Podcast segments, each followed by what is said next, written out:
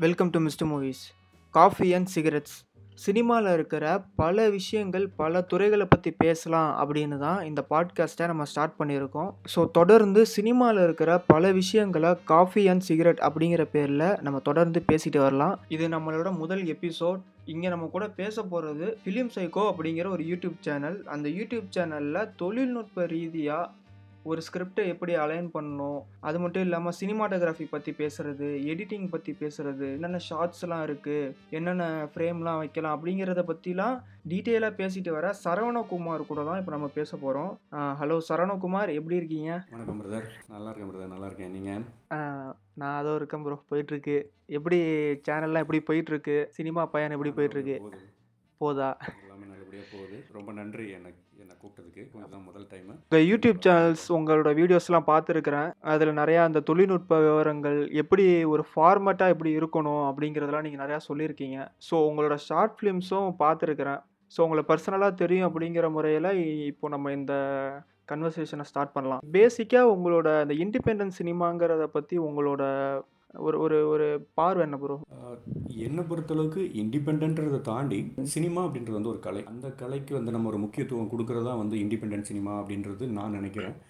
அதாவது வந்து ஒரு பிஸ்னஸ் பாயிண்ட் ஆஃப் வியூவோ இல்லை ஆடியன்ஸ் பாயிண்ட் ஆஃப் வியூ வச்சுக்கிட்டு நம்ம என்ன பண்ணணுமோ அதை விட்டு நம்ம அந்த ட்ராக்கை விட்டு மாறி போகிறது அப்படின்றதே நான் என்னை பொறுத்தளவுக்கு தப்புன்னு நினைக்கிறேன். ஸோ நம்ம என்ன அந்த கதைக்கு தேவையோ அதோட நின்னாவே எனக்கு தெரிஞ்சு வந்து ஒரு கைண்ட் ஆஃப் இண்டிபெண்டன்ட் சினிமா. இன்னொரு விஷயன்றது வந்து நம்ம எப்போவுமே பார்க்கக்கூடிய கண்டென்ட் தாண்டி நம்ம பார்க்காத கண்டென்ட் நிறையா இருக்குது ஸோ இந்த மாதிரியான விஷயங்களில் வந்து கான்சன்ட்ரேட் பண்ணுறது வந்து இண்டிபெண்டன்ட் சினிமானால தான் முடியுமோ அப்படின்றது வந்து என்னோட கருத்துன்னு வைங்களேன். அதான் ப்ரோ நம்மளும் இப்போதைக்கு நிறைய இண்டிபெண்ட் ஃபிலிம் மேக்கர்ஸ் வந்துட்டு இருக்காங்க. அவங்களோட ஃபிலிம் டெக்னிக்ஸ் ஏன்னா ஃபஸ்ட்டெல்லாம் ஒரு ஸ்டூடியோ சிஸ்டமில் தான் படம் வரும். அந்த ஹாலிவுட்டில் பிக் ஃபைவ் ஸ்டூடியோஸ் அப்படிம்பாங்க. வால்ட் டிஸ்னி ஃபாக்ஸ் அது இதுன்னு ஒரு அஞ்சு ஸ்டூடியோ இருக்கும்.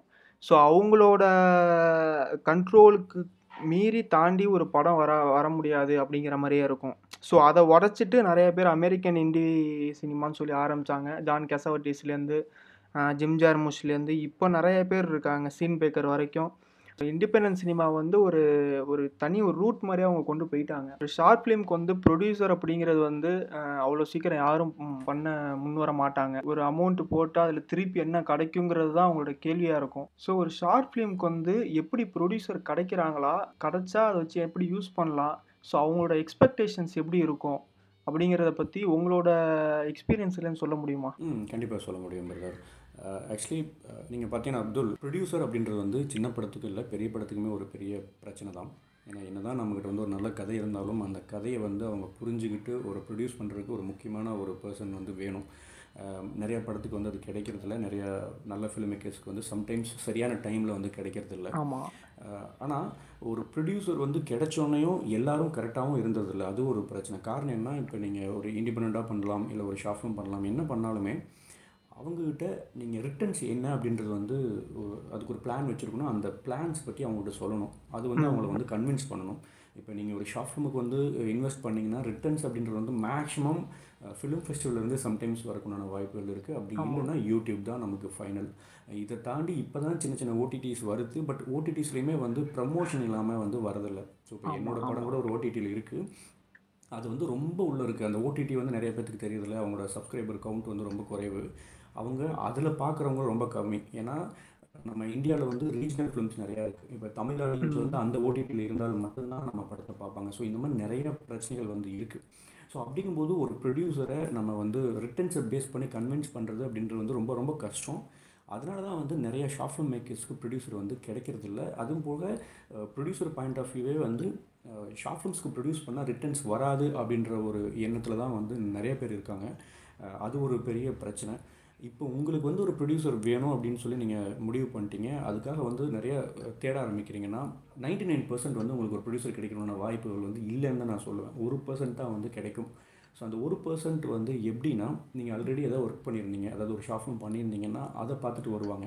ஒரு ஃபேஸ்புக்கில் வந்து போஸ்ட் போடுறாங்க இப்படி எனக்கு ஒரு ஐடியா இருக்குது அப்படின்னு சொல்லி போஸ்ட் போடுவாங்க. அவங்கள வந்து நீங்கள் காண்டாக்ட் பண்ணி அவங்க சரியான ஆட்களாக இருந்தாங்கன்னா அப்படி நடக்கலாம். அப்படி இல்லாமல் எதிர்ச்சியாக நீங்கள் ஒர்க் பண்ணுற டீம் மூலியமாகவோ இல்லை உங்கள் ஃப்ரெண்ட்ஸ் மூலிமாவோ யாராச்சுக்கு அப்படி ஒரு ஐடியா இருந்து இல்லை அவங்களுக்கு வந்து ஓடிடியோட காண்டாக்ட் இருந்து இல்லை வந்து ஏதாவது ஒரு பெரிய யூடியூப் சேனலோட சேனலோட வந்து ஒரு கான்டாக்ட் இருந்து அவங்க ஒரு ஒரு ஆளை தேடிட்டு இருக்கும்போது நீங்கள் போனீங்கன்னா அது நடக்கும். இல்லைனா மேக்ஸிமம் டைம் நடக்காது. அதுக்கு மெயின் ரீசன் வந்து ஷார்ட் ஃபிலிம்ஸில் ரிட்டர்ன்ஸ் இல்லை அப்படின்றது. இண்டிபெண்டன்ட் சினிமாவுக்கும் கிட்டத்தட்ட அதே ஒரு ஸ்டேஜ் தான். ஏன்னா அது எப்படி ரிலீஸ் பண்ண போகிறோன்றது தெரியாதனாலேயே நிறைய பேர் வந்து இண்டிபெண்டன்ட் சினிமாவுக்கு வந்து இன்வெஸ்ட் பண்ண யோசிக்கிறாங்க. ஒரு ஓடிடி வந்ததுக்கப்புறம் மேபி மாறலாம் அப்படின்றது வந்து என்னோட கருத்தாக இருக்குன்னு வைங்களேன். நெக்ஸ்ட்டு ஒரு வேளை உங்களுக்கு எந்த ஒரு ப்ரொடியூசருமே கிடைக்கல அப்படின்னால் நீங்கள் தான் ஒரு இன்வெஸ்டராக இருக்க வேண்டியதாக இருக்கும். அது வந்து உங்கள் ஃபேமிலியோ. இல்லை உங்கள் ஃப்ரெண்ட்ஸோ ஸோ இவங்களிருந்து யாராச்சும் நீங்கள் ப்ரொடியூசர் ஆக்குனீங்கன்னா தான் உண்டு. இப்போ நீங்கள் என்ன பண்ணணும்னா அதுக்கு உண்டான டீமை தான் பிடிக்கணும். ஆப்வியஸ்லி அதுக்கு ஒரு டீமை வந்து செட் பண்ண தான் நீங்கள் பார்க்கணும். அதை தாண்டி எனக்கு தெரிஞ்சு ஒரு ப்ராப்பரான வழி இருக்குமான்னு கேட்டால் எனக்கு இல்லைன்னு தான் சொல்லுவேன். அதாவது எந்த அளவுக்கு உங்களோட காஸ்ட்டை வந்து கட் பண்ண முடியுமோ அந்த அளவுக்கு வந்து நீங்கள் கட் பண்ண ட்ரை பண்ணலாம். ஸோ அப்போ வந்து அதுக்கு உங்களுக்கு சரியான ஒரு டீம் இருந்துச்சுனால் உங்களால் வந்து கொஞ்சம் டபுள் மடங்கு பட்ஜெட் வந்து ஒரு சிங்கிள் மடங்கு ஐ மீன் ஒரு ஒரு பர்டிகுலர் அமௌண்ட்டு குறைக்க முடிஞ்சுனாலே அதுவே ஒரு பெரிய ஒரு நல்ல விஷயமாக தான் நான் பார்க்குறேன். பட் இது எல்லாத்தையும் தாண்டி நீங்கள் ஒரு ப்ரொடியூசர் பிடிச்சிங்க அப்படின்னா கண்டிப்பாக உங்களோட திறமை அவங்களுக்கு தெரியணும். அதே மாதிரி அந்த ரிட்டர்ன்ஸை பற்றின ஒரு பிளான் இருக்கணும். இதை தாண்டி சில பேர் வருவாங்க. நான் வந்து ப்ரொடியூஸ் பண்ணுறேன் அப்படின்னு சொல்லிட்டு. அவங்க எல்லாம் எந்த அளவுக்கு ப்ரொடியூஸ் பண்ணுவாங்க அப்படின்றது வந்து டவுட்டு தான். ஏன்னா சில பேர் வந்து அவங்களுக்கு ஒரு பொலிட்டிக்கல் அஜெண்டா இருக்கும். படமாக எடுக்கணும்னு நினைப்பாங்க. சில பேர் வந்து நான் வந்து சின்ன வயசில் ட்ரை பண்ணேன். முடியல. நான் அதனால் வந்து இப்போ நான் படம் ப்ரொடியூஸ் பண்ணணும்னு ஆசைப்பட்றேன். அப்படிம்பாங்க. அவங்க சின்ன வயசில் வந்து ஒரு டேரக்டர் ஆகணும்னு தான் ட்ரை பண்ணியிருப்பாங்க இல்லை ஒரு ஆக்டர் ஆகணும்னு ட்ரை பண்ணியிருப்பாங்க ஸோ அவங்கள்ட்ட போனோடனே ஃபஸ்ட் என்ன சொல்லுவாங்கன்னா நான் நடிக்கிறேன் அப்படிம்பாங்க. நடிக்கிறதுக்கு இன்ட்ரெஸ்ட் இருக்கு அதெல்லாம் ஓகே பட் நடிக்க தெரியுமான்னு கேட்டால் நடிக்க தெரியாது. போய் வந்து ட்ரெயின் பண்ணுறதுக்கு ட்ரை பண்ணுவீங்க. ஆனால் அவங்க வந்து அதுக்கு ஒத்துக்க மாட்டாங்க. ஸோ இந்த மாதிரி சில கேட்டகரிஸ் இருக்குது சில பேர் நீங்கள் பேசும்போது என்னம்பாங்கன்னா ஓகே நம்ம ப்ரொடியூஸ் பண்ணிடலாமே. ஒன்றும் பிரச்சனை இல்லை அப்படின்னு சொல்லி எல்லாமே போவாங்க. பட் டைம் ஆக ஆக ஒரு மூணு வாரம் ஒரு ஒரு மாதம் கழிச்சு நீங்கள் பேசுனீங்கன்னா சொல்லிடுவாங்க இல்லைங்க நானே படம் பண்ணுறேன் நானே டைரக்ஷன் கற்றுக்கிட்டேன் இந்த ஒரு ஒன் மந்தில் யூடியூப்பில் ரெண்டு மூணு வீடியோ பார்த்து எனக்கே தெரியும் நானே பண்ணுறேன் அப்படிம்பாங்க. ஸோ இந்த மாதிரி கரெக்டான ப்ரொடியூசர் கிடைக்கிறது வந்து ரொம்ப ரொம்ப ரேர் தான் வைங்களேன். ஷார்ட் ஃபிலிம்ஸுக்கு வந்து ரொம்ப ரொம்ப ரேரு இண்டிபெண்டன்ட் ஃபிலிமுக்கு கொஞ்சம் ஓரளவுக்கு பெட்டராக இருக்குன்னு நான் நினைக்கிறேன். ஷார்ட் ஃபிலிம் கம்பேர் பண்ணும்போது. பட் கடைசிக்கு எதுவுமே இல்லைன்னா நம்ம தான் நம்மளை நம்பிக்கணும். நம்மளோட ஃப்ரெண்ட்ஸோ இல்லை நம்மளோட டீமோ ஸோ எனக்கு தெரிஞ்சு இதுதான் பெஸ்ட் ஐடியானுன்றது என்னோட கருத்து. அதுவும் இல்லாமல் இப்போது நிறைய ஷார்ட் ஃபிலிம் ப்ரொடியூசர்ஸ் வந்து கொஞ்சம் நம்மளை வச்சு ப்ளே பண்ணுறாங்களோ அப்படிங்கிற மாதிரியும் ஒரு ஐடியா நிலவிட்டு வருது. ஸோ இப்போ நான் ப்ரொடியூஸ் பண்ணுறேன் எனக்கு வந்து ஒரு ஒரு லட்சம் கொடுத்துட்டு உள்ளவா நீ வந்து ஹீரோ ரோல் பண்ணு. நீ ஒரு ரெண்டு லட்சம் கொடு. நீ ஒரு ஹீரோயின் ரோல் பண்ணுன்னு சொல்லி அவங்களோட அத்தாரிட்டி வேற மாதிரி யூஸ் பண்ணிக்கிறாங்களோ அப்படிங்கிற மாதிரி ஒரு இது. ஏன்னா இப்போ நான் ஒரு இடத்துல போய் ஒரு அஞ்சு ஆறு வருஷம் இருக்கும். ஸோ அப்போவே நான் ஒரு இடத்துல ஒருத்தோட கதை சொல்கிறப்போ ஃபுல்லாக கதையெல்லாம் சொல்லிட்டேன். அதுக்கு முன்னாடி நான் ஒரே ஒரு ஷார்ட் ஃபிலிம் தான் பண்ணியிருந்தேன். அந்த ஷார்ட் ஃபிலிமை காமிச்சிட்டு அவர்கிட்ட நான் கதையெல்லாம் சொல்லிட்டேன். கதையை சொல்லிவிட்டு அவர் என்ன பண்ணிட்டாரு? நீ ஒரு ஷார்ட் ஃபிலிம் தான் பண்ணியிருக்க நான் உனக்கு ப்ரொடியூஸ் பண்ணுறேன் ஆனால் ஒரு நாள் நீ போய் ஷூட்டிங் எடு. ஒரு நாள் ஷூட் பண்ணு. அந்த ஃபூட்டேஜெல்லாம் நான் பார்ப்பேன். எனக்கு பிடிச்சிருந்தது அப்படின்னா நீ கண்டினியூஸாக ஷூட் பண்ணு. இல்லைனா அதுக்கப்புறம் அந்த ப்ராஜெக்டை நான் டைரக்ட் பண்ணுறேன் அப்படிங்கிறாரு. ஸோ இதெல்லாம் வந்து பயங்கரமான ஒரு ஆதிக்கம் செலுத்துகிற மாதிரி தான் இருக்குது உங்கள் இதில் வந்து இந்த மாதிரி ப்ரொடியூசர் கிடைக்கிறதுனால ஏதாவது மைனஸ் இருக்கா? இல்லை அவரை ஏன் நம்பி நம்ம படம்லாம் எடுத்துருப்போம்? கடைசியில் போஸ்ட் ப்ரொடக்ஷனில் காசு இல்லை. படம் சரியாக வரலன்னு சொல்லி நம்மளை அப்படியே டம்ப் பண்ணிடுவாங்க ஸோ இந்த மாதிரியான விஷயங்கள்லாம் இருக்கும். பாதி படத்தை நம்ம எடுத்திருப்போம். மீதி படத்துக்கு வந்து சரியாக வரல நீ போட்டு படம் எடு அப்படிங்கிற மாதிரி பேசுவாங்க. ஸோ அதை பற்றி எதுவும் உங்களுக்கு அனுபவம் இருக்கா? ஆ இதுதான் பிரதர். நான் முன்னாடியே சொன்ன மாதிரி இது வந்து ninety nine percent east one தான். அந்த மாதிரி தான். ஸோ இப்போ என்னோட படமான ஜீரோவுக்கு வந்து அதே மாதிரி தான். சேனல் பார்த்துட்டு வீடியோஸ் பார்த்துட்டு திறமை இருக்குன்னு நம்புகிறோம் நீங்கள் வாங்க நம்ம பண்ணலாம் அப்படின்னு சொல்லி கூப்பிட்டாங்க. ஸோ இந்த மாதிரி உங்களோட திறமையை நம்பி உங்களை நம்பி வந்து படம் பண்ணுறவங்க இங்கே வந்து ரொம்ப ரேர் தான். அது வந்து ஃபீச்சர் ஃபிலிமுக்குமே வந்து பொருந்தும். ஸோ நீங்கள் வந்து ஒருத்தர்கிட்ட போய் பேசும்போதே ஓரளவுக்கு உங்களுக்கு ஐடியா தெரியும். ஐ மீன் ஐடியா இருக்கும். ஸோ சினிமாவில் நீங்கள் ப்ரொடியூஸ் பண்ணணும்னா அது ஒரு பேஷனாக இருக்கணும். அப்போ தான் வந்து உங்களுக்கு என்ன சொல்கிறேன்னா ஒரு ஒருத்தங்களை நம்புவீங்க ஒரு திறமையை நம்புவீங்க இல்லை அந்த திறமையை வந்து ஸ்பாட் பண்ணுவீங்க. ஏன்னா அது ரொம்ப முக்கியம். யாருக்கு வேணால் ப்ரொடியூஸ் பண்ணலான்னா அந்த பணம் ரிட்டர்ன் வராமல் போயிடும். இப்போ நிறைய படங்கள் வந்து ரிலீஸ் ஆகலை நிறைய பிரச்சனைகள் வருது அப்படின்னா காரணம்னா அந்த திறமையை நீங்கள் ஸ்பாட் பண்ணி அவங்களுக்கு இன்வெஸ்ட் பண்ணணும். நானே ஒரு எனக்கு ஒரு எக்ஸ்பீரியன்ஸ் நடந்திருக்கு. ஒரு ப்ரொடியூசரை நான் மீட் பண்ணி ரொம்ப நாளாக பேசி போயிட்டு இருந்து அவரே தான் எனக்கு என்னோட திறமையை பார்த்து ரொம்ப நல்லா பண்ணுறீங்க பா பண்ணலாம் அப்படின்னு சொல்லிட்டு இருந்தார். ஒரு நாள் வந்து கடைசி ஸ்டேஜில் வந்து அவர் என்ன சொல்கிறாருன்னா நான் உங்களுக்கு ஒரு அமௌண்ட் இன்வெஸ்ட் பண்ணுறேன் ஆனால் இதுவே வந்து நான் ஒரு லேண்டில் போட்டுனா அந்த லேண்ட் எனக்கு இருக்கும். இதில் போட்டால் வெறும் ஹார்டிஸ்க்கும் இது தானே ஃபைல்ஸ் தானே இருக்கும். இதை வச்சு நான் என்ன பண்ண முடியும்? அப்படின்னு சொல்லி கேட்டார். ஸோ நான் சொன்ன மாதிரி அந்த ஒரு பர்சன்ட்டில் இருக்கிற சரியான ஆள் நமக்கு கிடைக்கும்போது கண்டிப்பாக அந்த ப்ராஜெக்ட்டும் நல்லபடியாக வரும். மீதி இருக்கிற நைன்டி நைன் பர்சன்ட்டில் வந்து நான் அதுக்காக வந்து எல்லாருமே அப்படின்னு சொல்ல பட் அந்த நைன்டி நைன் பர்சன்ட் மேக்ஸிமம் வந்து இந்த ஷார்ட் ஃபிலிம் பண்ணுறவங்க வந்து மோஸ்ட்லி அந்த கேட்டகரியில் தான் வருவாங்க. ஏன்னா நிறைய பேர்த்துக்கு வந்து அந்த எண்ணமே இருக்கிறது இல்லைன்னு வைங்களேன். அதாவது ஒரு ஷார்ட் ஃபிலிமும் கண்டிப்பாக பண்ண முடியும். ஒரு ப்ரொடியூசராக நம்ம பண்ணலாம். அதில் ரிட்டர்ன்ஸ் வரலாட்டி பரவாயில்ல. நம்மளோட பேஷன் அது. நம்ம ஃபஸ்ட்டு ஒரு ஃபீச்சர் ஃபிலிம் பண்ணுறதுக்கு முன்னாடி ஷார்ட் ஃபிலிம்க்கு இன்வெஸ்ட் பண்ணலாம். அந்த ப்ராசஸ் வந்து எப்படி இருக்குன்னு தெரிஞ்சுக்கலாம் அப்படின்றதெல்லாம் வந்து அவங்களுக்கு தோன்றதே இல்லை.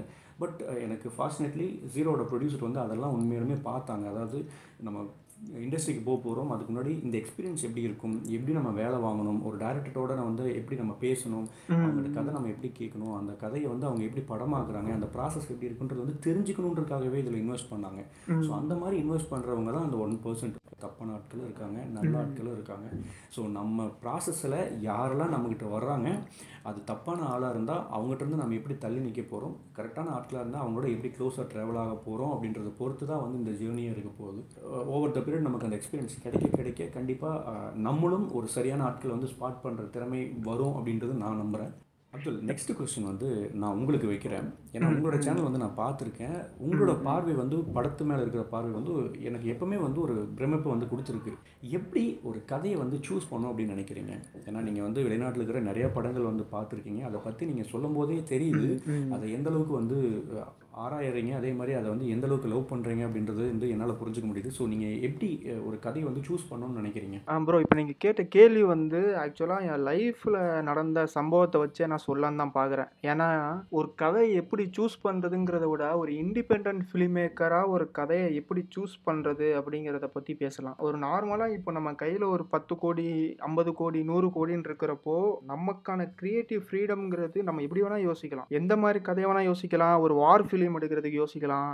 ஆனால் கையில் ஒரு பத்து லட்சம் பதினஞ்சு லட்சம் அஞ்சு லட்சம் இருக்கிறப்போ நமக்கு வந்து அந்த கிரியேட்டிவ் ஃப்ரீடம்ங்கிறது இருக்கும். அதே நேரம் வந்து நம்ம நினச்ச மாதிரிலாம் கதை யோசிக்க முடியாது. ஃபர்ஸ்ட் எடுத்தோன்னா ஒரு கதையில் வந்து இது இது இப்போ நம்ம எதுக்காக எடுக்க போகிறோம் அப்படிங்கிறது ஒன்று இருக்குது இது வந்து டாக்குமெண்ட்ரியா இல்லை டாக்யூ ட்ராமாவா இது வந்து ரியலா இல்லை சர்ரியலா இல்லை இது வந்து கன்வென்ஷனலாக இது நார்மலாக த்ரீ ஆக்ட் ஸ்ட்ரக்சரில் சொல்ல போகிற நரேட்டிவா இல்லை வந்து இது அப்ட்ராக்டாக வந்து வெறும் பிக்சரைஸ் மூலயமா சொல்ல போகிற நரேட்டிவா இது வந்து கமர்ஷியல் படமாக எடுக்க போகிறீங்களா இல்லை ஆர்டிஸ்டிக் ஃபிலிமாக எடுக்க போகிறீங்களா இல்லை ஃபிலிம் ஃபெஸ்டிவலுக்கு அனுப்ப போறியா? இல்லை தேட்டர் ரிலீஸ் பண்ண போறியா? அப்படிங்கிறதுல ஃபஸ்ட்டு நம்ம தெளிவாக இருக்கணும். ஸோ மேக்ஸிமம் இண்டிபெண்ட் ஃபிலிம் மேக்கருக்கு வந்து எல்லாத்துக்குமே தேட்டரில் ரிலீஸ் பண்ணணும் அப்படிங்கிற ஒரு ஆசை எல்லாத்துக்குமே இருக்கணும்.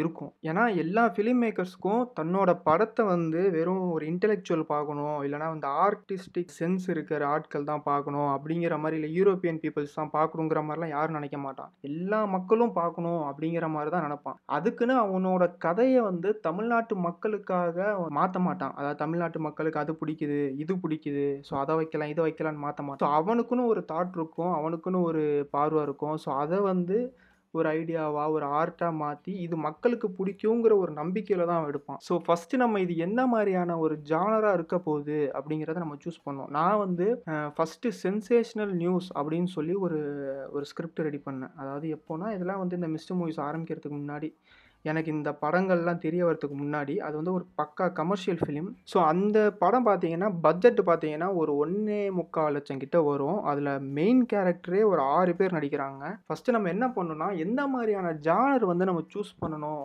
அப்படிங்கிறதுல இருக்குது நம்ம நார்மலாக சயின்ஸ் ஃபிக்ஷன் இல்லைனா வந்து ஹிஸ்டாரிக்கல் இல்லைனா இந்த கிராஃபிக்ஸ் ரிலேட்டடாக வர ஜானர்களை வந்து நம்ம தவிர்த்தா நல்லாயிருக்கும். நம்ம வச்சிருக்கிற அமௌண்ட்டை வச்சு ஒரு டைட்டில் எஃபெக்ட்ஸ் பண்ணுறதே ரொம்ப பெரிய விஷயம். ஸோ அதை வச்சுட்டு நம்ம சயின்ஸ் ஃபிக்ஷனு அந்த உலகத்துலேருந்து இந்த உலகத்துக்கு வரான். அவன் மூஞ்சில் இப்படி இருக்குது கை கால் பத்து பதினஞ்சு இருக்குது இந்த மாதிரிலாம் நம்ம யோசித்தோம் அப்படின்னா யோசிக்கலாம். அது வந்து ஒரு ஒரு ஷார்ட் ஸ்டோரி எழுதுறதுக்கோ இல்லை நாவலாக எழுதுறதுக்கோ அது யூஸ் ஆகுமே தவிர ஒரு படமாக அதை நம்ம எடுக்கிறதுக்கு வந்து நடைமுறை சாத்தியம் வந்து நம்மள்ட்ட இருக்கிற காசை வச்சு அது ரொம்ப கம்மி. ஸோ மேக்ஸிமம் எந்த ஜானர் வந்து ஈஸியாக இண்டிபெண்ட் ஃபிலிம் மேக்கர்ஸ் வந்து பண்ண முடியும்னா ட்ராமா பண்ணலாம். ட்ராமா சஸ்பென்ஸ் பண்ணலாம் த்ரில்லர் கூட பண்ணலாம். இதெல்லாம் வந்து எப்படி எடுக்க போகிறோங்கிறத பொறுத்து இருக்குது ஸோ நிறையா இண்டிபெண்ட் ஃபிலிம் மேக்கிங் இப்போ ஜிம் ஜார்முஷ்லேருந்து ஜான் கேசவட்டிஸ்லேருந்து எல்லாருமே சொல்கிறேன் இப்போ டாட் சாலன்ஸ்லாம் இருக்கார். டாட் சாலன்ஸை பற்றிலாம் நிறைய பேர் பேசுகிறதே கிடையாது.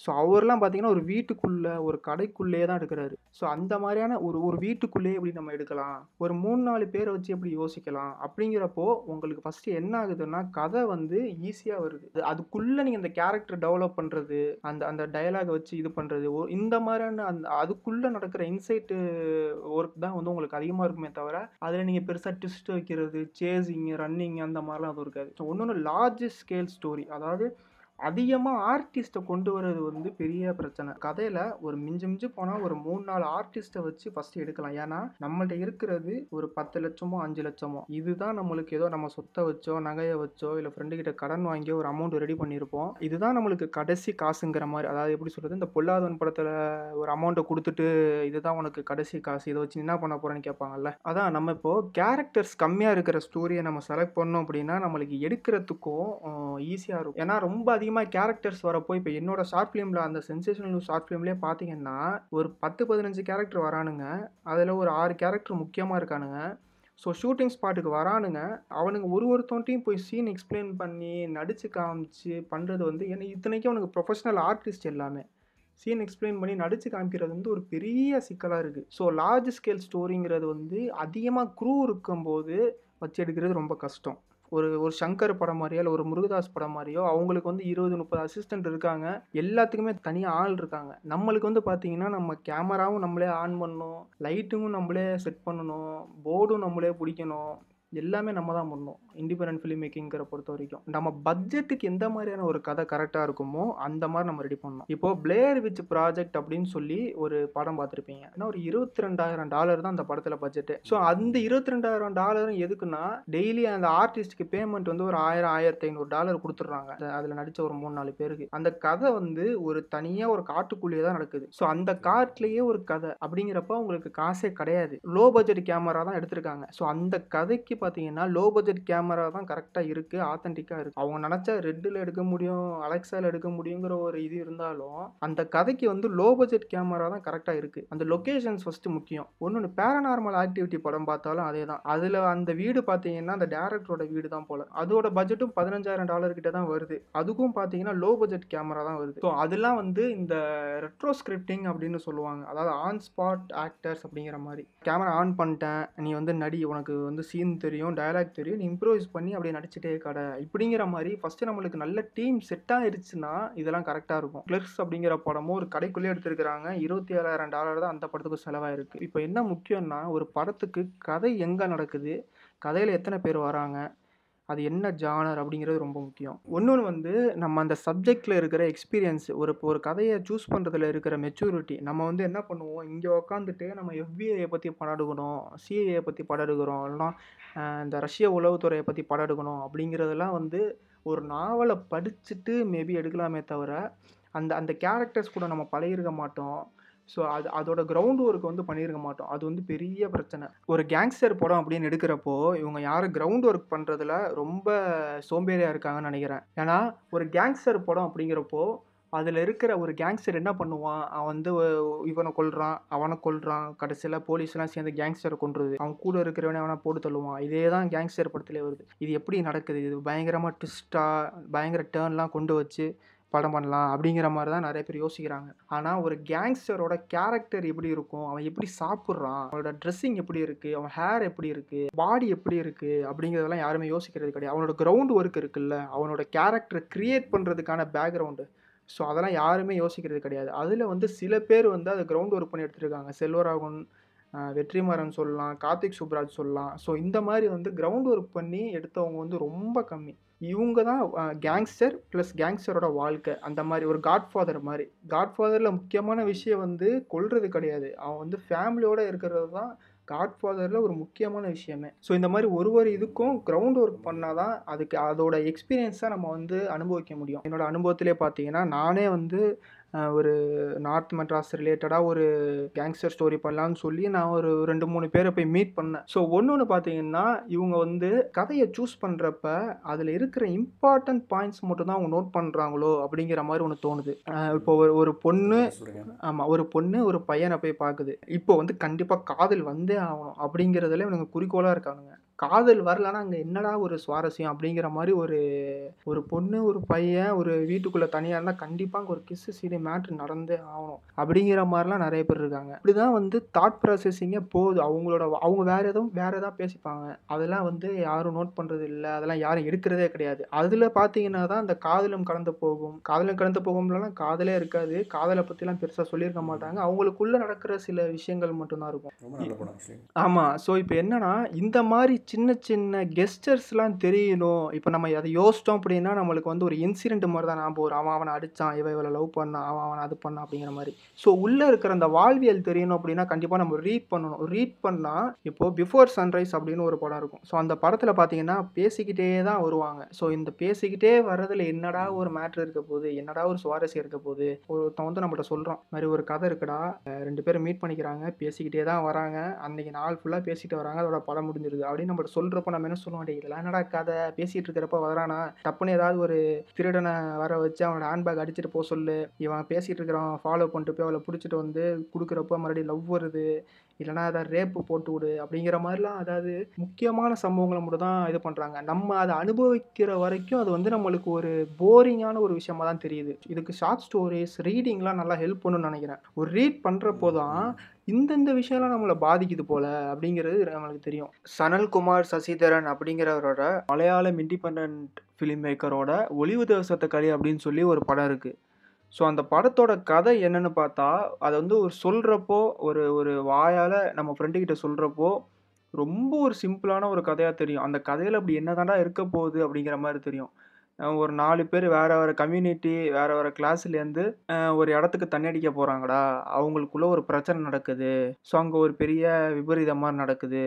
அப்படிங்கிறப்போ அது நார்மலான ஒரு கதை மாதிரி தெரியும். உள்ளே என்ன நடக்க போகுது? என்னடா போய் என்னடா பேசிகிட்டு இருப்பானுங்க? பேசிக்கிட்டே இருப்பானுங்களா? அப்படிங்கிற மாதிரி தோணும். அந்த கான்வர்சேஷனை இன்ட்ரெஸ்டிங்காக கொண்டு வர்றது நம்ம ரைட்டிங்கில் தான் இருக்குது ஒரு இண்டிபெண்டன்ட் ஃபிலிம் மேக்கர் வந்து எதை நம்பினாலும் நம்பலனாலும் நம்மளோட ஸ்கிரிப்ட்ட, நம்மளோட ரைட்டிங்கை கண்டிப்பாக நம்பி தான் ஆகணும். நம்ம ஒரு பெரிய பட்ஜெட் பண்ணியிருப்போம். ஸோ அந்த பட்ஜெட்டுக்கு ஏற்றாப்புல கேமரா குவாலிட்டியோ எதுவுமே இருக்காது. டெக்னிக்கலாக நம்மளால் சாட்டிஸ்ஃபை பண்ண முடியலனாலும், நம்ம ரைட்டிங்கில் நல்ல குவாலிட்டி இருந்துச்சு அப்படின்னா, கண்டிப்பாக அந்த படம் ரீச் ஆகும் அப்படிங்கிறதுல சந்தேகமே இல்லை நம்ம வந்து ஒரு நிறையா நாட்களில் நடக்கிற ஒரு கதை மாதிரி யோசிக்காமல் ஒரு சம்பவமாக ஏதாவது ஒரு சம்பவம் மாதிரி இப்போ செக்ஸி துர்காவும் பார்த்தீங்கன்னா, காருக்குள்ளே அதாவது அந்த ஒரு மூணு மணி நேரம், நாலு மணி நேரத்துக்குள்ளே நடக்கிற ஒரு சம்பவத்தை தான் ஒரு படம் எடுத்திருப்பாரு. ஒளிவு தேசத்து ஒரு நாளுக்குள்ளே நடக்கிற சம்பவம் தான். சோளம் பார்த்தீங்கன்னா, ஒரே நாளில் நடக்கிற சம்பவம் தான். இது மாதிரி ஒரு சம்பவத்தை மட்டும் எடுத்துட்டு, அதுக்குள்ளே என்னென்ன விஷயங்கள்லாம் நம்மளால் இன்ட்ரெஸ்டிங் ஆட் பண்ண முடியும்? அப்படிங்கிற மாதிரி யோசிச்சா, முக்கியமாக நம்மளுக்கு பட்ஜெட்டு கம்மியாகுது. ஏன்னா ஒரு சம்பவங்கிறப்போ, மேக்ஸிமம் ஒரே இடத்துக்குள்ள நடக்கிறதுக்கான வாய்ப்பு அதிகமாக இருக்குது ஒரே இடம், ஒரே காஸ்ட்யூம் ஒரே ஆர்டிஸ்ட் தான் இருப்பாங்க. ஸோ அப்படி இருக்கிறனால நம்மளுக்கு பட்ஜெட் ரொம்ப கம்மியாகுது நம்மளால நல்லாவும் எடுக்க முடியுது. நான் சொல்கிறது வந்து உங்களோட க்ரியேட்டிவிட்டியை வந்து கண்ட்ரோல் பண்ணுங்க. இல்லைனா அப்ரஸ் பண்ணுங்க அப்படின்னு நான் சொல்லலை எக்ஸாம்பிள் எப்படி சொல்கிறதுன்னா ஒரு கொலக்காரன் வந்து ஒருத்தனை கொல்ல போகிறான் அந்த கொலக்காரன் வந்து கன் எடுத்துகிட்டு போய் அவனை சுடுறான். அப்படிங்கிற மாதிரி ஒரு சீன் எழுதியிருக்கீங்க அப்படின்னா, அந்த இடத்துல, அந்த சூழலில் உங்களால் கன்னு வாங்க முடியல. இல்லை ஒரு டூப்ளிகேட் கன்று வாங்க முடியல. இல்லை ஏதோ ஒரு ஒரு விஷயத்தினால கன்னு கிடைக்காம போகுது அப்படிங்கிறப்போ, நீங்கள் அந்த சீனை ஸ்டாப் பண்ணுறதோ இல்லை அப்புறம் எடுத்துக்கலாம் அப்படிங்கிற மாதிரி அப்செட் ஆகுறதுலையோ ஒரு பிரயோஜனமும் கிடையாது. நம்ம என்ன பண்ணலான்னா அந்த கன்னுக்கு பதிலாக கத்தியை வச்சு கொல்ல முடியுதா? கத்தியை வச்சு கொல்ற மாதிரி சீன் ரெடி பண்ண முடியுமா? நம்மளுக்கு லாஜிக்காக எதுவுமே இடிக்காதா? அது கதையை பெருசாக பாதிக்காதா? அப்படிங்கிறதுல கான்சென்ட்ரேட் பண்ணி, அதுக்கு ஆல்டர்னேட்டாக நீங்கள் வேறு ஏதாவது பார்க்குறது, ஒன்றும் கொஞ்சம் நம்மளுக்கு நம்மளோட க்ரியேட்டிவிட்டியை இன்னும் கொஞ்சம் பூஸ்ட் பண்ணணும்னு நினைக்கிறேன் ஏன்னா இப்போ ஈரான் ஃபிலிம் மேக்கர்ஸ்கிட்ட போய் நம்ம கேட்குறோம். இங்கே ஈரானில் வந்து கிஸ் அடிக்கக்கூடாதுங்கிறாங்க. கிஸ் பொம்பளைங்க வந்து இப்படி தான் வரணுங்கிறாங்க. அவ்வளோ ரூல்ஸ் அண்ட் ரெகுலேஷன்ஸ் இருக்குது அவ்வளோ ஸ்ட்ரிக்டாக இருக்காங்க." ஸோ இதை போய் அந்த ஃபிலிம் மேக்கர்ஸ் கிட்ட கேட்குறப்போ என்ன சொல்கிறாங்கன்னா "இப்படி பண்ணுறதுனால தான் எங்களோட கற்பனை திறன் வந்து அதிகமாக வருது.